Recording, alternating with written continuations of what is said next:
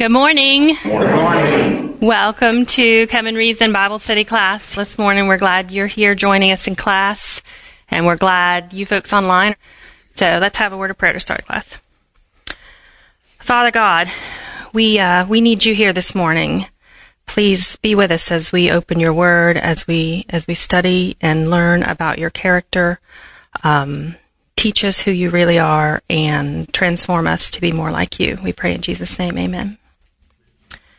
So we're studying lesson 10 in our quarterly on the book of James this week. And the title of the lesson is Weep and Howl with an exclamation point. I don't know if you noticed, there's a lot of exclamation points in this week's lesson. So we'll, we'll kind of keep track as we go along.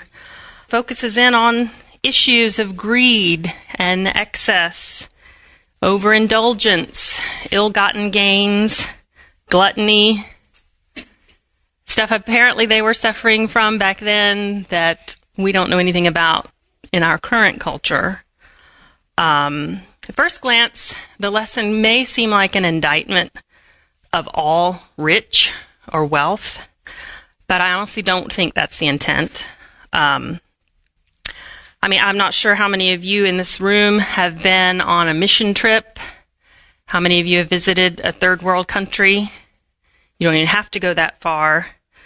But I hate to tell you, relatively speaking, we are all rich. Um, so I, I really think this lesson is about maybe more about the difference between hard work, being blessed, prospering, versus maybe theft, extortion, embezzlement as a means of acquiring wealth. And about the damage that can be done by holding on too tightly to the things of this world. It's also about the difference between storing up earthly treasures versus investing in heavenly and eternal things. So Saturday's memory text should be very familiar, kind of sets the tone for the lesson. Do not hoard treasure down here where it gets eaten by moths or corroded by rust or worse, stolen by burglars. Stockpile treasure in heaven, where it's safe from moth and rust and burglars. It's obvious, isn't it? The place where your treasure is, that is the place where you will most want to be and where you will end up being. That's from the message. The more familiar translation that you recognize is for where your treasure is, there will your heart be also. That's from Matthew 2:26. So, in Saturday's lesson the quarterly talks about some rags to riches fantasies. Uh, they mention Who Wants to Be a Millionaire game show specifically, but these kinds of fantasies are really the underlying premise of almost all game shows. Whatever the hot multi level marketing scheme is at the time, reality television, the lottery, it's about the next big thing. And for sure, there are some real Shark Tank success stories out there but the odds of really hitting that jackpot are kind of slim. So, how much is enough? Is more always better? So, the lesson points out uh, research that suggests an ever increasing income follows the law of diminishing returns. So, just so as an aside, what sort of law do you think this law of diminishing returns is? Exactly. Was it legislated by a governing body? Was it voted in by an electorate? So how could it become a law?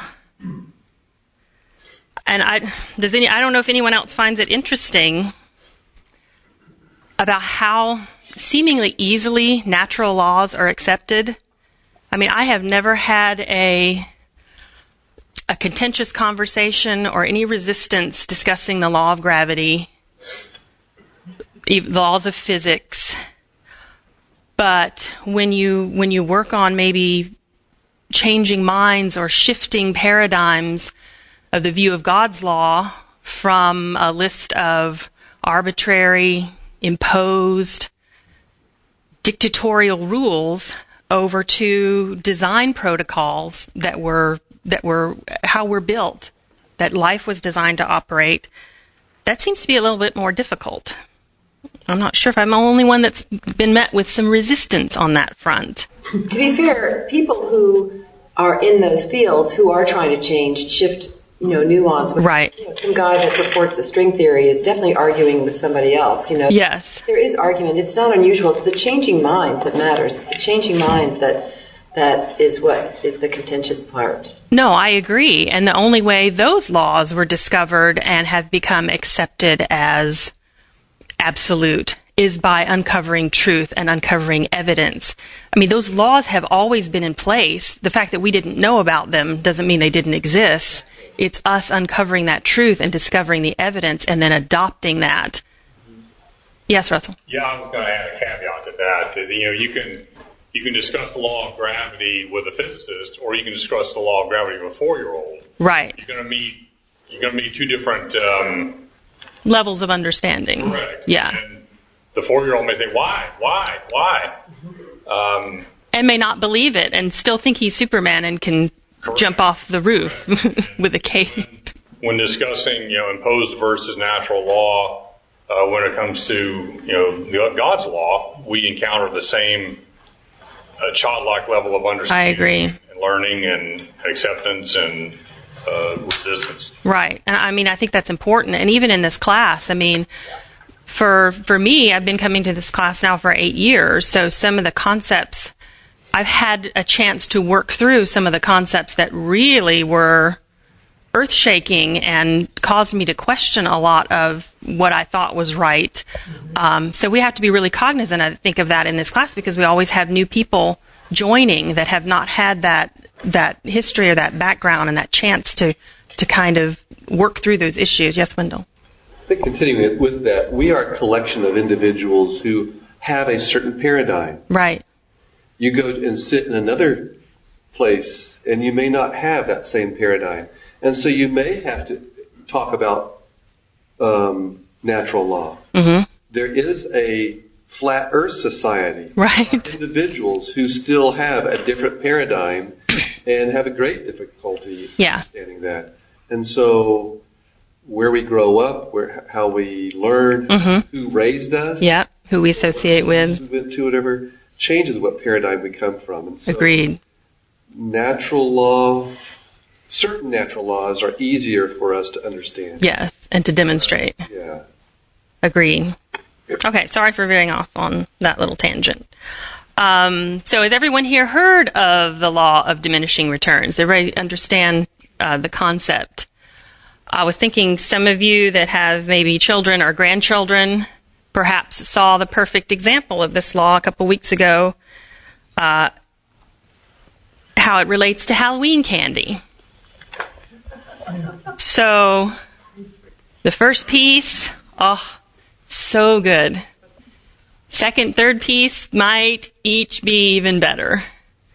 But for sure, there comes a point at which the incremental, incremental gain or incremental pleasure from that next piece starts to decline, or at least slows up. Then it starts to decline.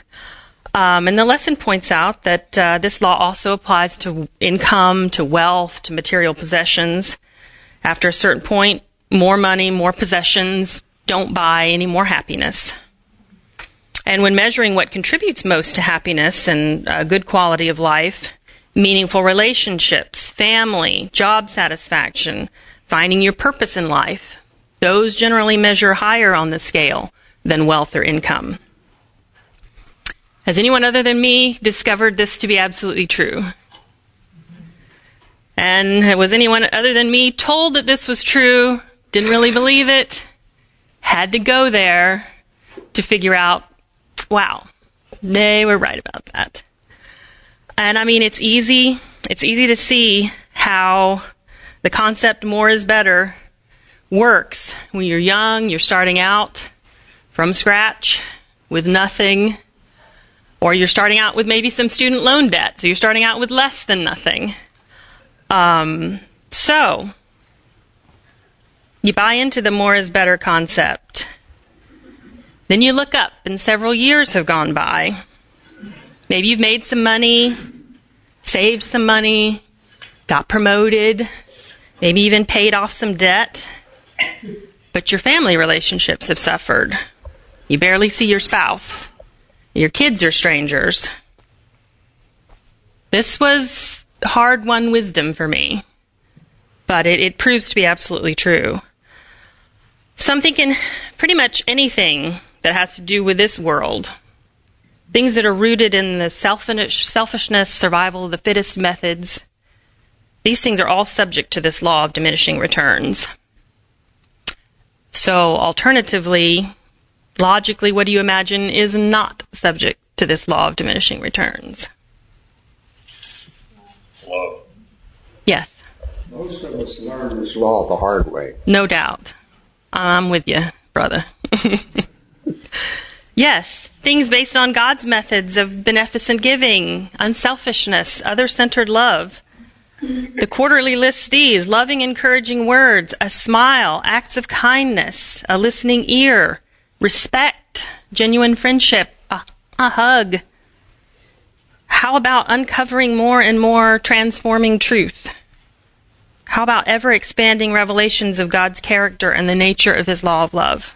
I mean, think about the fruits of the Spirit love, joy, peace, patience, kindness, goodness, faithfulness, gentleness, and self control. Against such things there is no law. Yes, Wendell. But we, I don't know. uh, I seem to compartmentalize my life. And I may understand what you're saying in certain aspects of my life, but not in others. Right. I'm, we're entering a season in which there's a lot of media um, expended to convince me that more is better or different is better or For sure. is better or whatever. And in certain segments of my life, I buy into that. And it's difficult to bring all aspects of my life in a different realm. No, I agree. I mean, in your field, newer is better. The latest findings, the latest scientific results. I mean, people are coming to you hoping that you're advancing in that way. So I agree. It's a it's a balance. Yes, sir. We're talking a lot about things, Yes. which of course are just the they're they're the the tangible for a spirit defect. Yes. I see it in my neck of the woods in things like students feeling like, wow, if I just study more hours, I'm going to get it. Nice. As a musician, if I just practice more hours, I'll get it. I can tell you, I know firsthand that there's a law of diminishing returns. And For sure. There are times where you just get up, walk away, mm-hmm. and come back the next day. That's not a thing. So it tells me that it's it's a character. I agree. And then I'm reminded of in Philippians 4 where Paul says, I've learned to be content in all things. In all things. Little and with, And with much. And so it's that centeredness that says it isn't all about me. Yes. Very, very well said. I appreciate that. And we're going to talk more about that, as well as the law of worship, which I think you're, you're somewhat referring to as well. So, last comment about uh, Saturday's lesson. Does anybody remember Gordon Gekko's famous quote from the movie Wall Street? Greed is good. Greed is good. And I think it can be. But it depends entirely on what you're greedy for. Let's look at Sunday's lesson. Justice will be done. Exclamation point. That's another one if you're counting. So the the entire lesson title, Weep and Howl, comes from a text in James 5 1. It's a call for audible grief and lament, and it offers some warnings about impending misery that will cause weeping and wailing and howling for the rich. But are these warnings and admonishments aimed simply at the rich, or is there more to it? Um, you know, in the Bible where it will subtitle chapters or sections, the chapter subtitle for James 5 in the NIV reads Warning to Rich Oppressors. And the subtitle in the message version says Destroying Your Life from Within, which hints even a little more toward natural law constructs and consequences. Reading the passage in context, I think, makes it even clearer, and it reads this way from the message. And a final word to you, arrogant rich. Take some lessons in lament. You'll need buckets for the tears when the crash comes upon you. Your money is corrupt and your fine clothes stink. Your greedy luxuries are a cancer in your gut, destroying your life from within. You thought you were piling up wealth. What you've piled up is judgment. All the workers you've exploited and cheated cry out for judgment. The groans of the workers you used and abused are a roar in the ears of the master avenger. You've looted the earth and lived it up, but all you have to show for it is a fatter than usual corpse. Any thoughts or comments about those verses? I like that translation. Yes. I like most of it except for the Avenger part. Isn't that interesting? It kind of reminds you of someone with a cape. What about the text that says it's easier for the camel to go through the eye of the oh, needle oh, and we're so going to get there. kingdom? Two minutes. What happens is it takes our effort away from studying the scriptures and finding where we are lacking of the Holy Spirit and what we need to do to prepare for Agreed. Agreed. So, do we think simply being rich is problematic? There are people that have a um, a greedy spirit. No question. And I don't think it's a it's a barometer. I don't think it's a guaranteed um, identifier. But are there things associated with being rich that you would specifically have to be conscious of? I mean, do we tend to be more dependent on God when we're rich or when we're poor? Indeed. Is it more typical to step out in faith and really trust when we're rich and comfortable or when we're a little stretched? It's more difficult to evangelize in countries that are predominantly better off. Yes. They are rich and in need of nothing. We're going to talk about that. I may not be the oldest person in the room, but I'm pretty close to it. But uh, I have found that as I age, all of this be, just becomes things. It's vapor.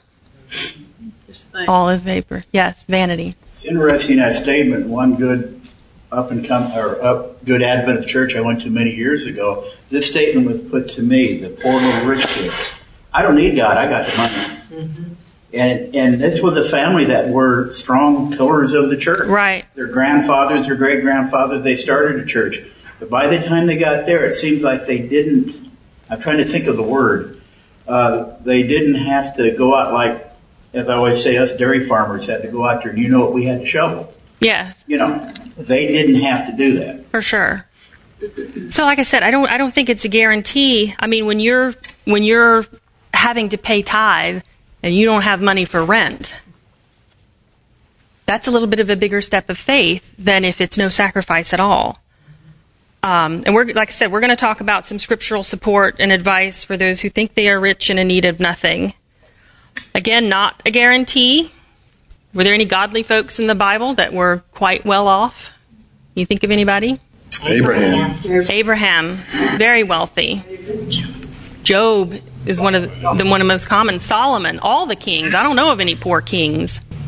So, bottom line, your earthly net worth does not determine the condition of your heart. But there are certainly some conditions that come along with being very comfortable with the things of this world that may be a, that may be a challenge. So here we're going to talk about the story of the rich young ruler that my mom brought up. Um, the story is listed in Luke 18 or Matthew 19. Describes a wealthy young man who was just sure that he was doing all the right things, keeping all the right rules, until he was asked to really sacrifice and let go of the treasures of this world that he valued maybe too much. Jesus' response is enlightening. Do you have any idea how difficult it is for people who have it all to enter God's kingdom? I'd say it's easier to thread a camel through a needle's eye than get a rich person into God's kingdom. The disciples asked, Well, then who has any chance at all? Jesus said, No chance at all if you think you can pull it off by yourself. Every chance in the world if you trust God to do it. Like I said, I think that's one of the things that comes along with with earthly wealth is we get very self sufficient, we get very comfortable, and maybe even a little controlling. Yes. I think that the attitude, though, that we're talking about really can happen at any level. No doubt. Because uh, you can say, well, it's very easy when you have everything uh, to feel no need. Right. But um, I do know wealthy people who are extremely giving. Yes. And then I know people who have nothing to speak of, who have the attitude, and that's somewhat what Brian was saying a minute, minute ago, of um, it's almost holding everything so tightly. It, so I think it really, in some ways, whatever financial level we're on, it's an attitude base that I think God wants to get through to us. Agreed. No matter where we're at financially, it's a spirit issue. It is, and a heart issue. And like I said, I don't know if anybody's been on a mission trip or to a third world country, but I mean, you will come across when you say people who have nothing. I mean, they literally have nothing, and they're happy. They're true in their heart, joyful. They're generous. They have nothing, but if they find something, they'll give it away. Yes. So, you know, yes, for sure, it's it's a heart condition and it cuts across every economic class, no doubt. So, uh, one of the founders of our church, Ellen White, had some things to say on on the subject of the the well off. She advises us, uh, and while working for the poor, we should also give attention to the rich, whose souls are equally precious in the sight of God. Christ worked for all who would hear his word. He sought not only the publican and the outcast, but the rich and cultured Pharisee, the Jewish nobleman, and the Roman ruler. The wealthy man needs to be labored for in the love and fear of God. Too often he trusts his riches and feels not his danger. The worldly possessions which the Lord has entrusted to men are often a source of great temptation. Thousands are thus led into sinful indulgences that confirm them in habits of intemperance and vice. The scriptures teach that wealth is a dangerous possession only when placed in competition with the immortal treasure. It is when the earthly and temporal absorbs the thoughts, the affections, the devotion, which God claims that it becomes a snare. Those who are bartering the eternal weight of glory for a little of the glitter and tinsel of earth, the everlasting habitations for a home which can be theirs but a few years at best, they are making an unwise choice. It is the love of money that the Word of God denounces as the root of all evil. Money itself is the gift of God to men to be used with fidelity in His service. God blessed Abraham and made him rich in cattle and silver and in gold.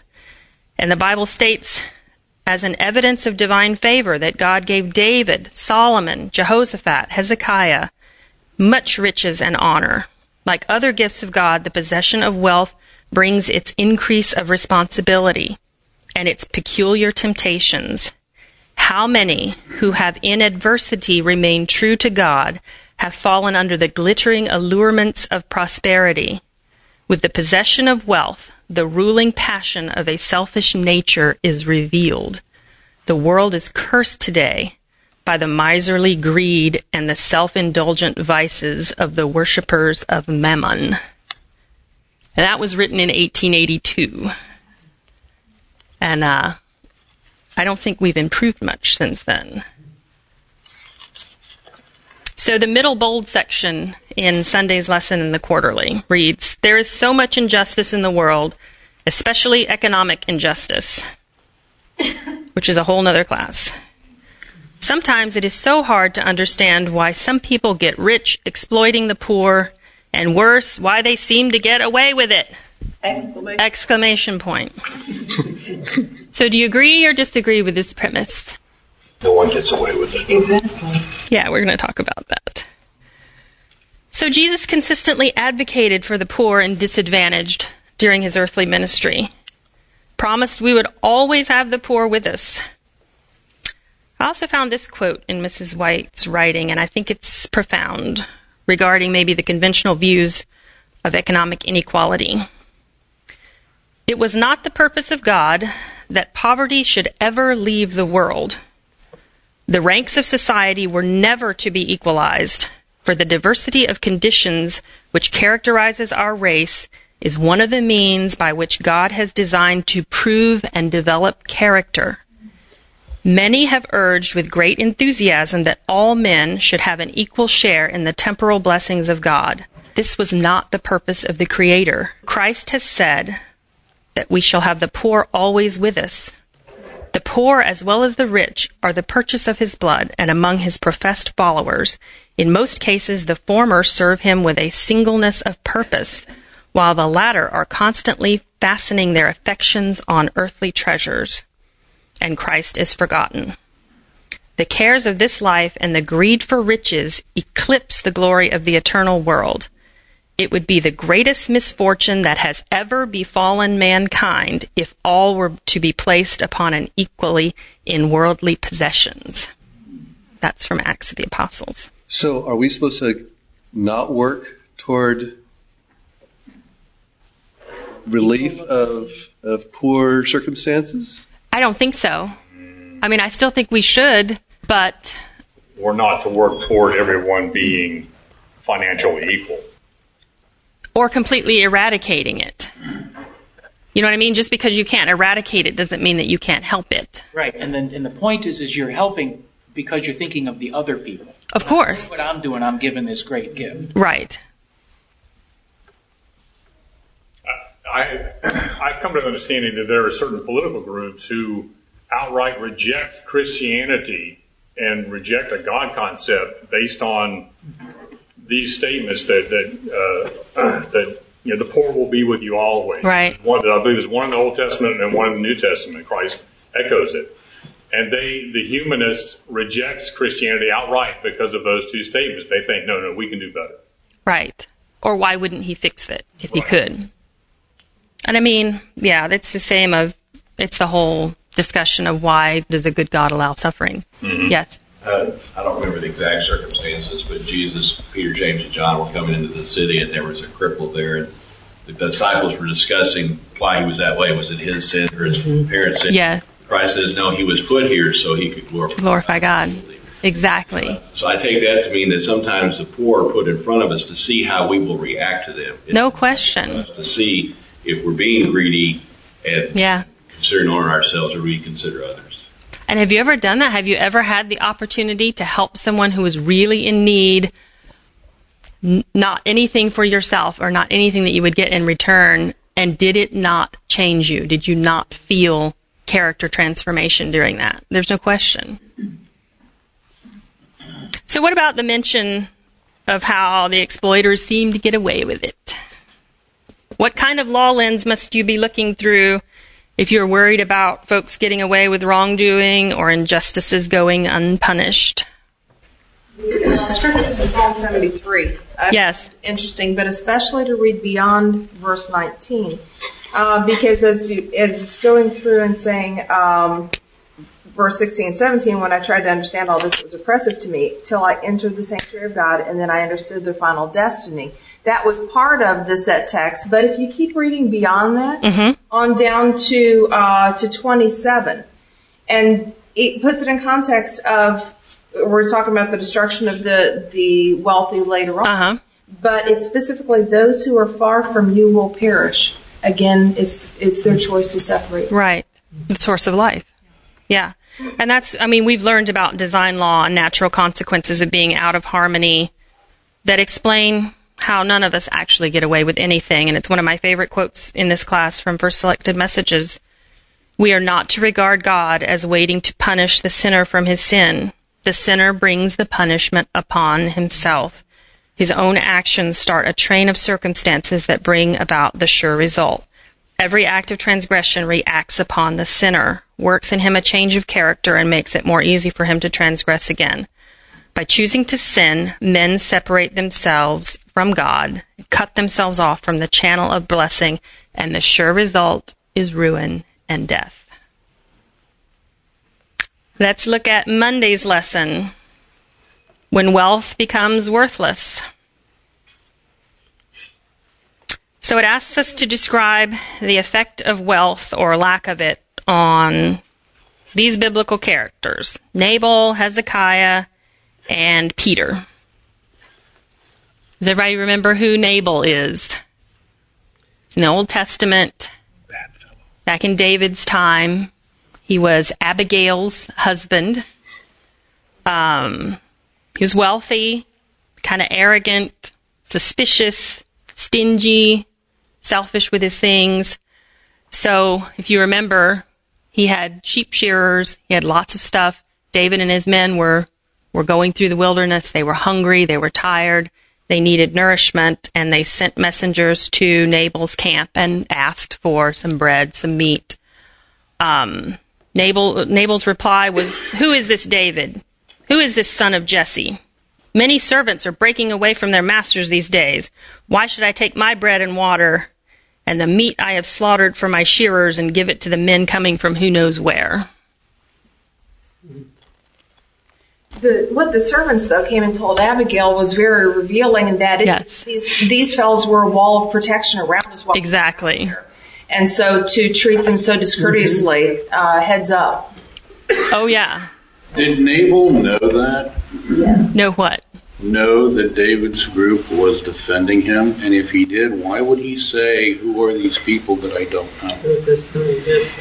I didn't ask them to come here. You know, kind of a. Yeah, I mean, it sounds like okay. There's there's a major miscommunication there for whatever reason, and he was not aware of who David.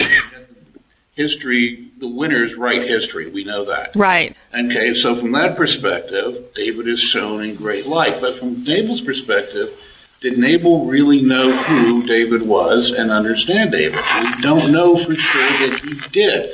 And he could have very well have seen David as just another band of roving whatevers. Yeah. In which case, from his perspective, that would have been a logical response. Right. Yes, Russell. That's a very valid point. I, I tend to take it differently, though. I, I see that Nabal's response is the same as Pharaoh's response. Who is Jehovah that I should obey him? I know not. He knew full well who Jehovah was. Yeah, but his, his arrogance and his his self uh, centeredness and his self reliance, he he proclaimed the statement: "Who is Jehovah or who is David?" That uh, yeah, I, I can take care of myself. So uh, you you may well be right, and he may not have known. Yeah, we're not told that. We don't know either way. And, and you could be right. We don't know. But it does, I get the impression that this was, this was not an out of character response for him. You know what I mean? That this, because the winners write history. yes. Did you have a, yes, Wendell. Someone has been around his flocks for how many months, and he didn't. He didn't know. Oh, he knew. Yeah. I don't think so. Uh, when I look at something like the size of Berkshire Hathaway, and if there's somebody who's, who's running a hot dog stand at Geico in Fredericksburg, I don't think the head of Berkshire Hathaway in Omaha would know that. Okay? I mean, we're talking economies of scale and differences, and we're talking pure concepts here. Right. With, history is moot. We don't know. And, and I'm, I'm not going to judge either way. I don't know. Yeah. Behind you. Oh. Um, David slew Goliath not too many years previous, and he was a rock star. And I think everybody in the Yeah. country knew who David was. That's, I mean, I think that's reasonable. He wouldn't have said what he did. But here's something else to think about. We're sitting here discussing this, but I mean, how many of us, when we come across the beggars on the street, have the exact same response? Because we know what they're all about. They're all about just getting some money to go get their next drug fix or alcohol fix. But yet we're in here talking like this is so egregious. Yeah. I mean, let's be honest here. Yes, sir. His wife you, who was an heir to Satan's worthless life. Tried to. Yes. So, like I said, it, it sounded like that that was that was somewhat of an expected or typical response, um, regardless of who might have been asking for provision or a share of his things. It sounded like he tended to hold to them rather tightly. Um, what about Hezekiah? Do we remember King Hezekiah? He was a wealthy king of Israel. He fell ill. And when he was warned by, by Isaiah that he was about to die, he humbled himself, he wept, he begged God to be healed and for more life. And when the prophet told him he would be healed, he questioned whether he would know if it was God who healed him or if he just had a really super effective plaster of figs that fixed the boil. And so he requested a sign and he asked for the sundial to be turned back an hour as uh, proof that it was actually God who healed him. Then, after he was healed, he maybe got even a little more smug. He invited the prince of Babylon to his palace and he showed him silver, gold, spices, aromatic oils, his stockpile of weapons, gave him a guided tour of all his prized possessions. There wasn't a thing in his palace or kingdom that Hezekiah didn't show them. Oh, that was stupid. Wrong move. Yeah. Then, when he was warned about Israel's impending Babylonian exile, he believed that what Isaiah was saying was true, but kind of thought to himself, who cares?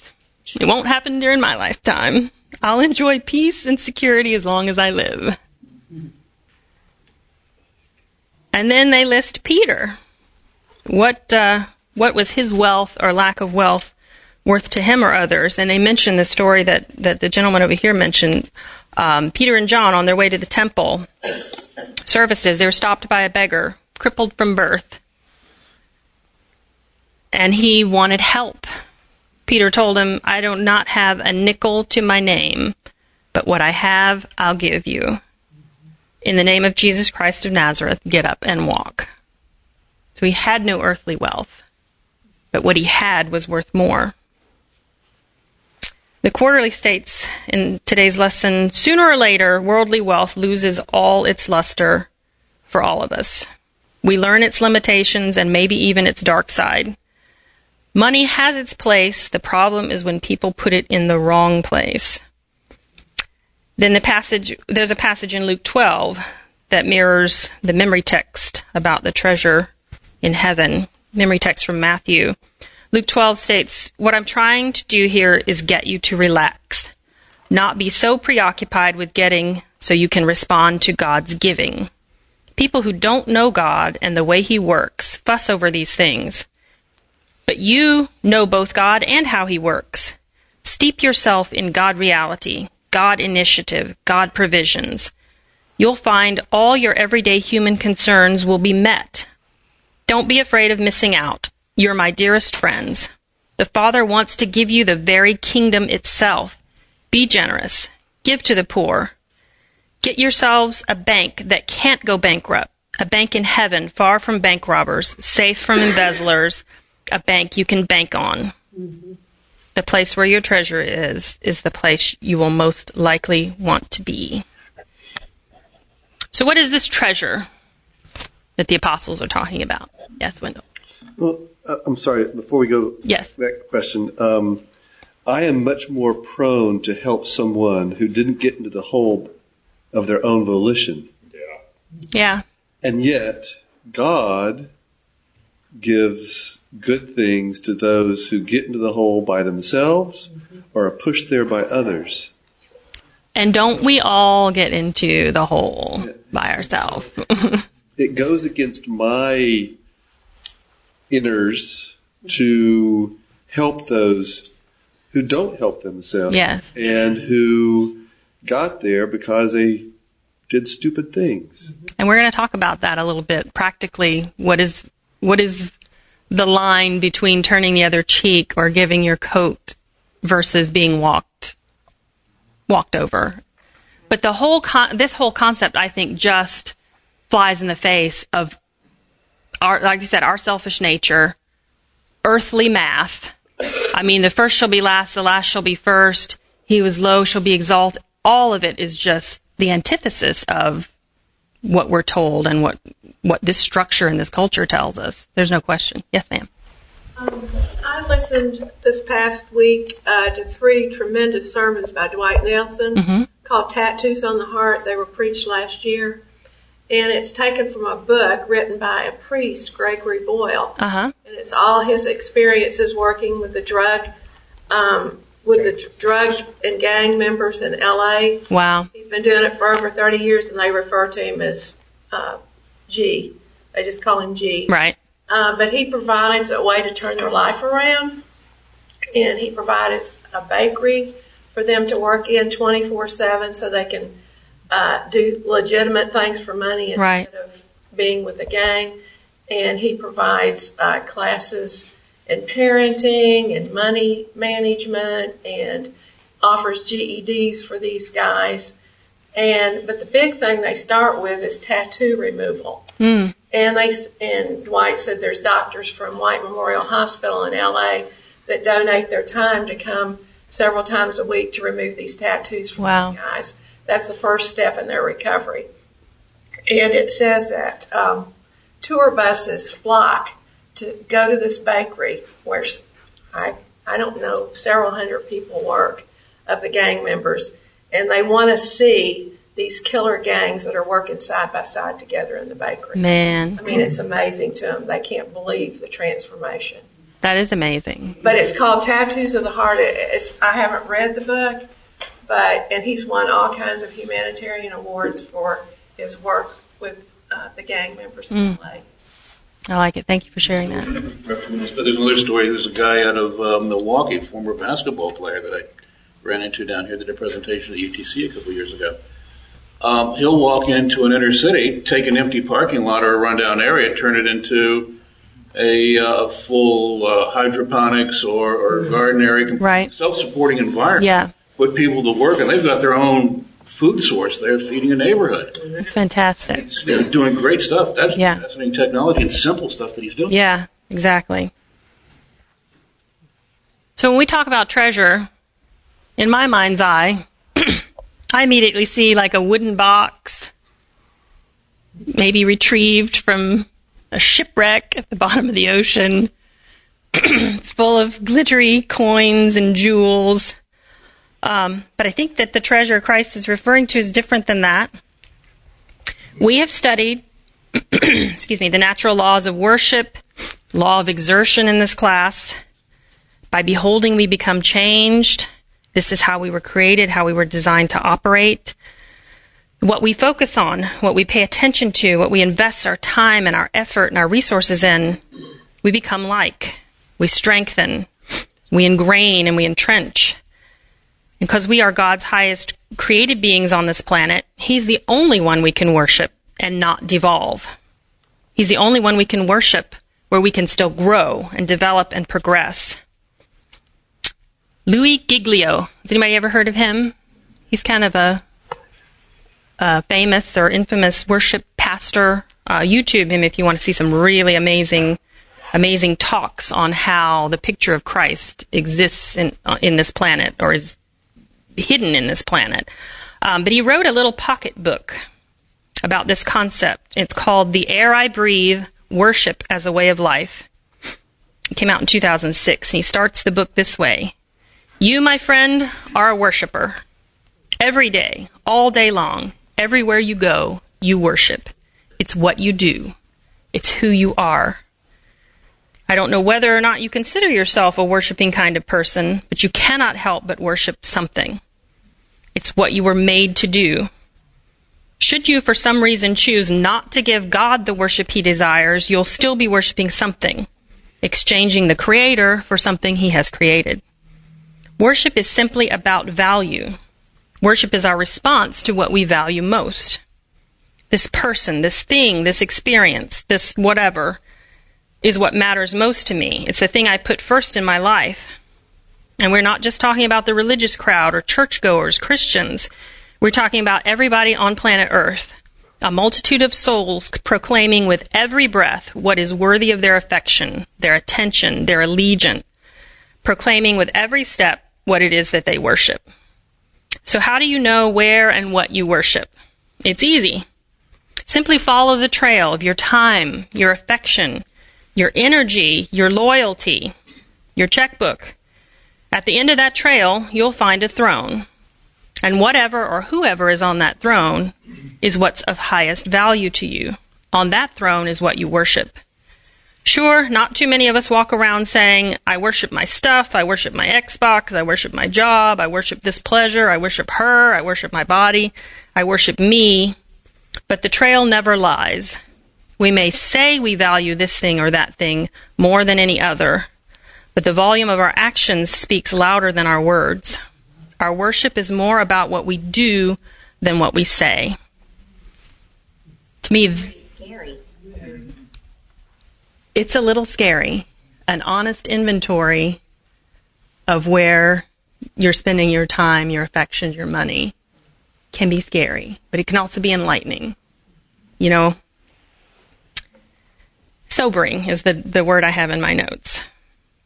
Sobering indicator of the sorts of treasures we are building and heaping up for eternity. Let's look at Tuesday's lesson the cries of the poor. We've already talked some about the cries of the, the poor. But this lesson lists several different categories of wealthy people that have been singled out by James.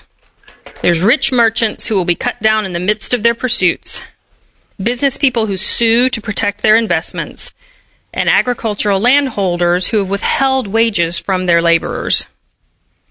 These verses describe the rich negatively based on their past behavior, present attitude, and future punishment. This is from the quarterly for heaping up treasure at the expense of the poor. So, an especially heinous behavior that's mentioned is the withholding of wages for laborers or from laborers. And there are several Old Testament verses listed cautioning against the same practice. This was particularly oppressive to the poor laborers in those days because they likely needed that day's wages to buy that day's food for their families. Um, the text in Deuteronomy 24, 14 and 15 says, Don't abuse a laborer who is destitute and needy, whether he is a fellow Israelite living in your land and in your city. Pay him at the end of each workday. He's living from hand to mouth and needs it now. If you hold back this pay, he'll protest to God and you'll have sin on your books. So is there anything really about the current financial climate that leads you to believe things have changed drastically since those days? I don't think so. Google says that in 2012, the average American household with at least one credit card has nearly $16,000 of credit card debt. I have people who work for me who most certainly live paycheck to paycheck and would be serious. Almost live paycheck to paycheck. Can't quite. Can't quite. Yeah. Would they would be seriously impacted if their pay was held held back even for a day. Even more.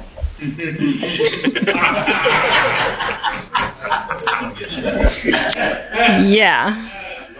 He who he who is faithful with little things. um, there's a quote in, in Second Testimonies that say riches bring with them great responsibilities. To obtain wealth by unjust dealing, by overreaching in trade, by oppressing the widow and the fatherless, or by hoarding up riches and neglecting the wants of the needy, will eventually bring the just retribution described by the inspired apostle James. Go to now, ye rich men, weep and howl, for your miseries shall come upon you. So how will this bring a, eventually bring the just retribution? Is that inflicted punishment, you think? Or are there consequences to acquiring your wealth in this manner? Back up just a second. Yeah.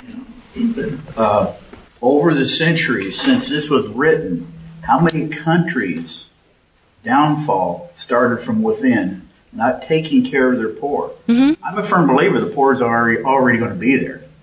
Basically, some people don't have the mental capability of being a nuclear physicist. Right. They'll do great at being a dairy farmer, a chicken farmer, uh, fixing the plumbing, something like Mm-hmm. that. I've always been that way because some people just don't have right. even what some of us in this room have. But what has happened over the years? Let's just start with the Roman Empire. What brought the Roman Empire down? From within. Mm-hmm. The persecution of what? The poor people. Yeah. Taken away from exactly what it said in here. Withholding wages. Why are we leaning even politically one direction? Somebody just mentioned the minimum wage. Yeah. Why are we leaning towards that? Because our wealth is going like this. One's going up, one's going down. And that's where you come from. The idea is that a downfall even with ourselves, even with ourselves spiritually, comes within. Agreed. You go all the way back to Sodom and see that. Yeah. I mean, that was the sin of Sodom. They were lazy, overfed, and they didn't care for their poor. Mm-hmm. Yeah. I think by today's standards, of what I've heard, and I don't know how true it is, but even in some good Christian churches, there's only maybe a 52% that pay tithe. And I don't know how they can expect to be blessed enough to have enough where they can take care of their own requirements plus be able to lend a little to the poor. I think there are a lot of churches that would love Don't- don't they want a 52%. blessing? I, I, I, that just boggles my mind. I'm sorry. Well, I, I know there's a lot of people that look at what is happening within a church that don't agree with what's happening within their church. That's true. That pay their tithe, but they may not pay it. Or they may. Some people even pay more than their ten percent, Mhm. but they may not pay it as tithe. But they pay. They, their ten percent is more than covered to their to goodwill and to their God. Going back to your to where you were going before the comment, it, the wealth isn't. It, it's the responsibility that comes with it. Yes. It's how you handle the responsibility. It's your attitudes towards it. And how you treat others. Exactly. That Yeah. all falls under responsibility. If you have any any resource that you have, it comes back to the old concept of husbandmanship or responsibility Mm-hmm. for how you manage and handle your resources. Yes. Did you have a comment? comment, we take a look at the interest rates. I can remember when there was a law that you couldn't charge more than 18% interest. Right. They're charging up to 36.9% interest. You know, you, you know it's, it's outrageous. Yeah, that, I mean that was loan shark rates at one time. Let's move on to Wednesday's lesson. Yes, absolutely. The comments. Uh, one thought that's striking me from what all was just said.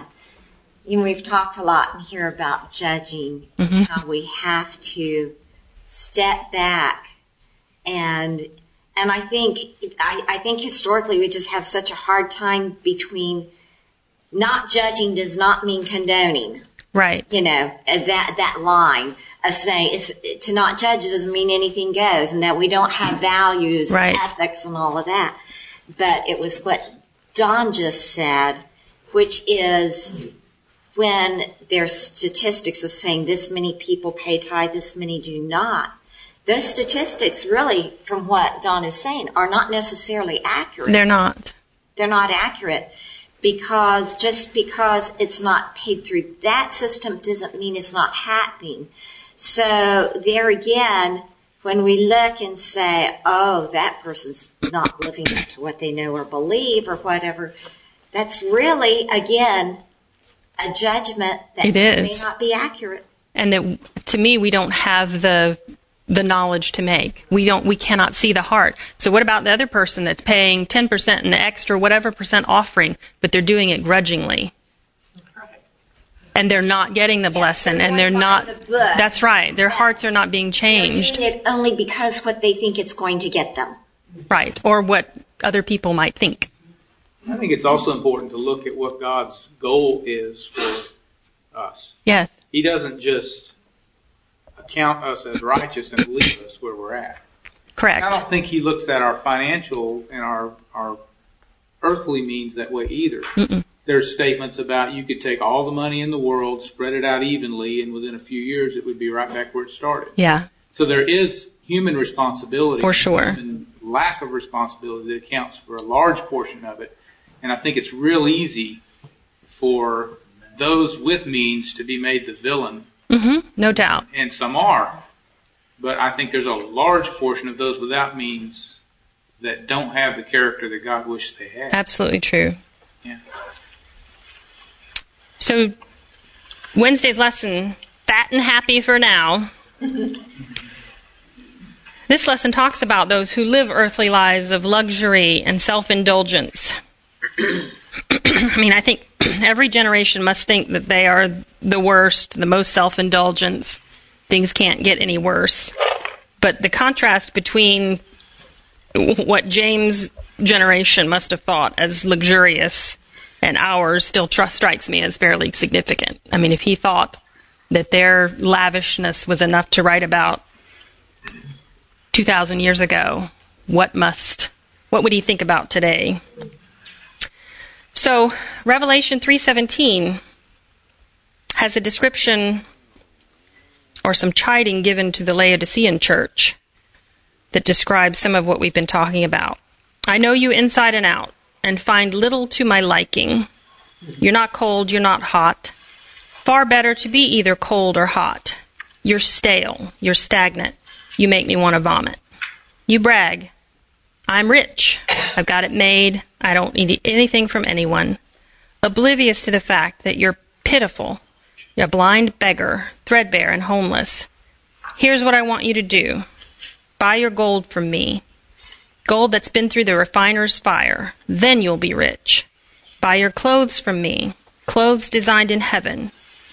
You've gone around half naked long enough. And buy medicine for your eyes from me so that you can see, really see. Amen.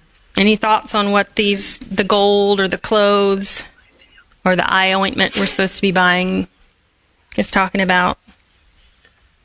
How do you buy if you're poor?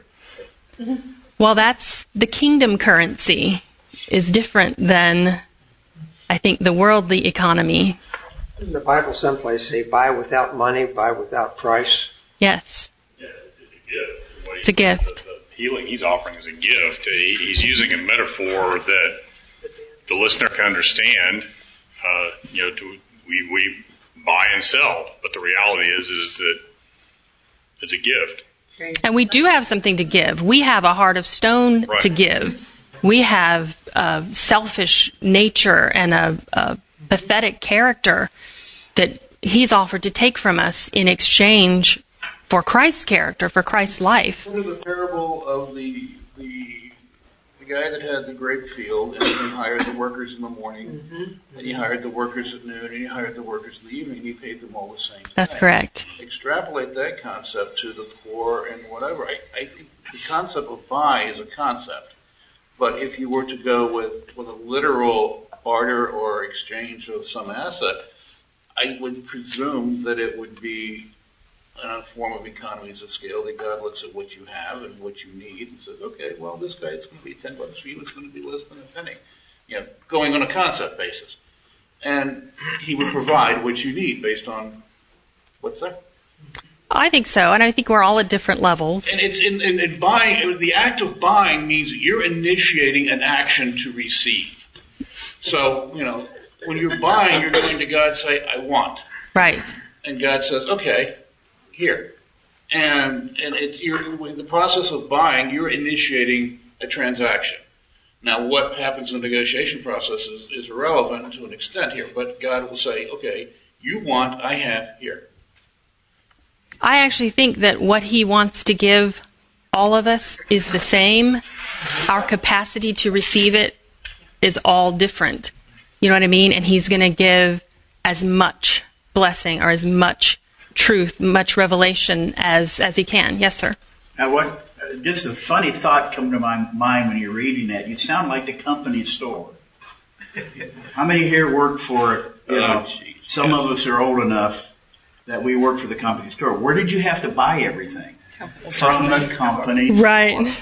Then it, then I went on with that saying, and you mentioned earlier treasures in heaven. What are we drawing on? Okay, now some of us probably going to have more stars on our crown than others, and that's what you're talking about. Yeah. Sometimes that star in your crown, you don't know who you said what to whom. Exactly. What are you drawing from? You're drawing from the company store. The company store has it, right? Somebody's going like this. Yeah. So in my mind, I may have helped somebody or something. I have a wife that's handicapped. She knows she's going to be healed. Right. Maybe not today, but she'll be healed. Amen. So I think what I'm saying is that treasures in heaven that we've built up. Maybe it's only one star, Exactly. but you can draw from that one star. Mm-hmm. I, I- I find it interesting that the, the, the, the revelation where God says, or the, the writer says, we, the, the, the, the saved will throw their crowns at, at, his, at Jesus' feet. And I'm looking at this like, well, we get there. I mean, yes, we've all been indoctrinated, inculcated, whatever, with you need to have a crown and you need to work to have stars and stones in your crown. I think when we get there, we're going to realize it's not about the crown. It's Doesn't not about matter. the Stars here. This is not important. Absolutely. Just getting in there. We we're short on time. Let me just read um, Thursday's lesson. I think the quarterly concludes Thursday's lesson nicely by saying James never condemns the rich simply because they are rich. It is their attitudes and actions that matter to God. In other words, their hearts and their minds and their characters. Similarly, the bare fact of being economically poor does not in and of itself endear a person to God. It is the poor in spirit and rich in faith who will be heirs to, of the kingdom. And these inner qualities have no inherent relationship to one's economic circumstances. Thank you very much for, for participating today in class. Let's close with prayer. Father God, thank you for, for sending your spirit and, and your promise um, that you will reveal your truth and your love. Let us be open and uh, available to accept that, and let us take what we've learned and, and give it to others. We pray in Jesus' name, amen.